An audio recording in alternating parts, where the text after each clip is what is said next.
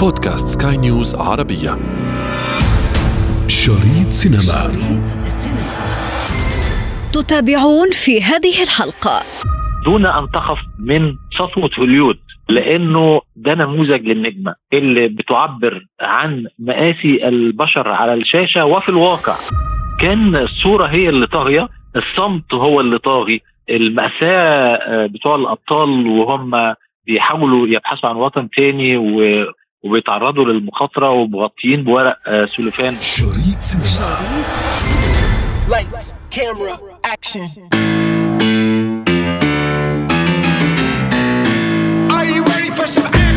الكثير من العائلات راحت ضحية للحروب وعائلات أخرى اختارت النجاة بما تبقى لها من أفرادها والمغادرة لأرض آمنة. فكيف صورت عدسات الكاميرا؟ قصص من قصدوا أرضا أخرى هربا من ويلات الحروب.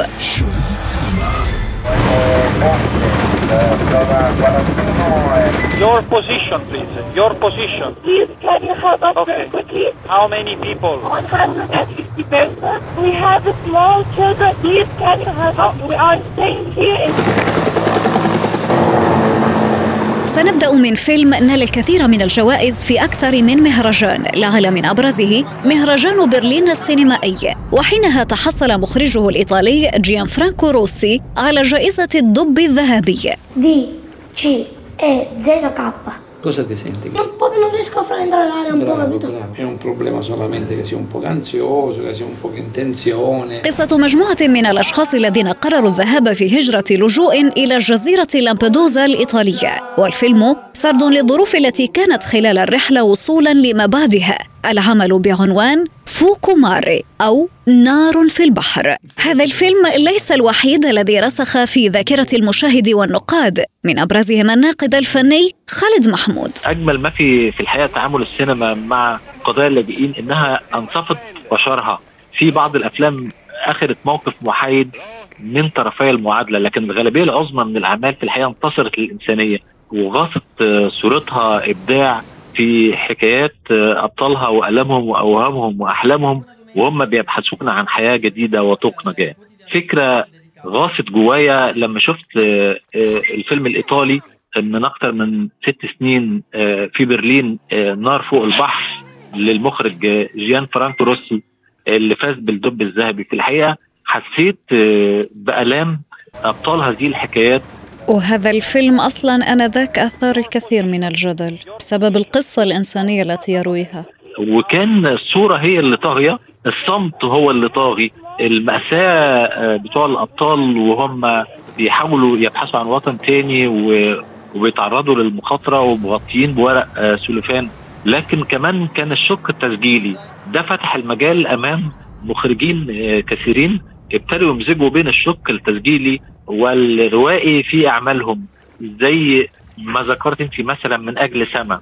طبعا بطلة القصة ال- ال- المخرجة نفسها وعد الخطيب ومأساتها مع طفلتها سما وإزاي ما يحدث أو ما حدث في سوريا كان له تأثير كبير قوي من معاناة والبحث عن عن وطن بديل. طبعا ما نقدرش ننسى كفر نحوم وهذا الاشتباك الحادث مع هذا الطفل والبحث عن حياة آه، ملائمة وبدلا من التشرد في الشوارع و حتى الظروف ظروف الحياة ظروف المعيشة لهؤلاء اللاجئين كانت آه، يعني أشعلت آنذاك. عن صدور هذا الفيلم أشعلت الرأي العام وتحدثت عنها الكثير من وسائل الإعلام وحتى أنه تم رفع آه، قضايا بخصوص بعض الأشخاص الذين تم انتقادهم من عبر هذا ال- الفيلم. اليوم هكذا ظروف قد يمر بها الكثير من اللاجئين مهما كانت آه، مأساتهم مهما كانت البلاد يلي رايحين آه، لإلها مهما كانت قضاياهم يعني اليوم الاشتراك في المأساة. السينما صورته بطريقة بتخليك أنت مندمج معاها بتخليك أنك عم بتعيش هذا الحدث مع الكاركتر أو الشخصية اللي عم بتمثل في الفيلم صحيح؟ صحيح جدا. إحنا بنعيش وكأننا جوه الأسرة جوه مأساة الطفل جوه مأساة ال- الشباب جوه مأساة العيلة جوه مأساة الوطن.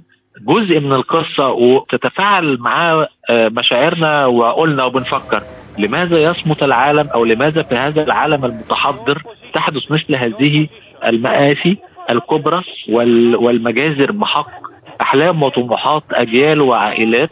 السينما عندما تصور ذلك أعتقد إنها بتهمس في وجدان وأذن وعقول قادة الفكر والرأي والسياسيين والمنظمات والرؤساء لكنهم في الحقيقة بيتعاملوا بازدواجية شديده جدا. يعني أنا لما بشوف أفلام من هذه النوعية بحس إن أنا لو صاحب قرار هقدر أخرج وأقف وأنهي هذه المآسي البشرية من أجل من أجل الناس من أجل الحياة. السينما أكتر أداة عبرت عن اللاجئين وعبرت عن مأساتهم. متذكر قوي في فيلم أوروبا للمخرج العراقي حيدر رشيد. قد إيه بطله خض مغامرة كبيرة جدا عشان يهاجر لأوروبا مش من أجل تحقيق الحلم. يعني المفاهيم اتغيرت. كان زمان الناس بتلجأ لهذه الرحلة من أجل تحقيق أحلام ربما تكون وهمية أو في الخيال أو حقيقية على أرض الواقع. لكن اليوم بيهربوا من واقع مرير وهي ده اللي غير آه، مسألة المعادلة وده اللي خلى العالم يهتم بمسألة اللاجئين. لكن وستبقى السينما شاهدا على أمور كثيرة جدا بتنتهك حق الإنسان في الحياة.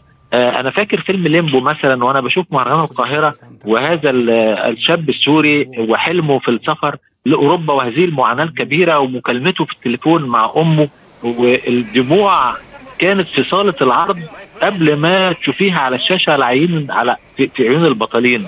أنا بدعو المخرجين من خلال حضرتك إن هم لن يتخلوا عن قضية اللاجئين في أفلامهم.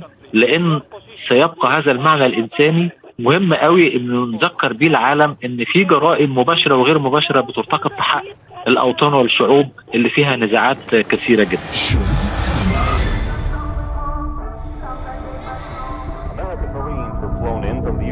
aircraft Okinawa.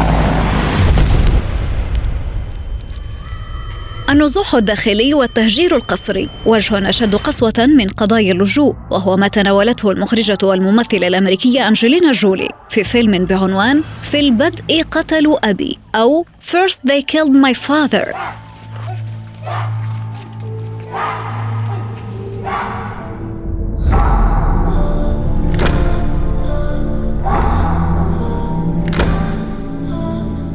العمل مستوحى من كتاب سيرة ذاتية يحمل الاسم نفسه من تأليف الناشط الكمبودي لونغ أونغ الذي أجبر على أن يكون جنديا طفلا منذ أن كان في سن الخامسة في أعقاب الحرب الأمريكية على الفيتنام mía, mi amor.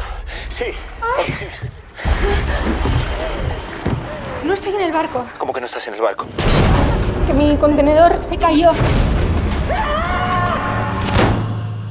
أطفال ونساء وكبار في السن يهرعون إلى أماكن غريبة تقيهم شربتش الصراعات المسلحة وخطر الرصاصات القاتلة التي تطلق بشكل عشوائي من أفوهة البنادق يلجأ هؤلاء لشاحنات كبيرة يختبئون فيها للعبور إلى الحدود البرية للبلد المجاور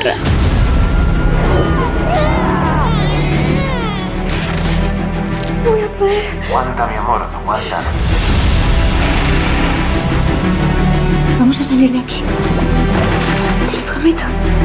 جزء آخر يخاطر بحياته ويقصد المرفأ ولكن الناجية الوحيدة هي امرأة برفقة رضيعتها الفيلم بعنوان نوير اولا انت اتكلمتي عن فيلم مهم قوي اتكلمتي عن بطلة عندها هدف بتسعى ليه دايما وهي دايما مع البشر ومع الذين يعانون وخاضت تجارب آه، شخصية وعملت آه، أفلام ومنها هذا الفيلم عن قناعة تامة بأنها وراء حقوق هؤلاء البشر واستغلال الأطفال حتى في آه، معسكرات ال- الجيوش. وأعتقد إنها حتى في قضية فلسطين كانت من أوائل النجمات. أنجلينا جولي اللي انتقدت بشدة وهاجمت هذا العدوان الإسرائيلي على غزة. أنجلينا جولي في تغريداتها حاولت في الأول أنها تكون داعمة لصوت ال- ال- الرهائن المحتجزين لدى حركة حماس من الإسرائيليين والأجانب ولكن تماما في الأيام الماضية تغيرت تغيرت آرائها. تغيرت بشدة. تماما. بشدة. ودون أن تخف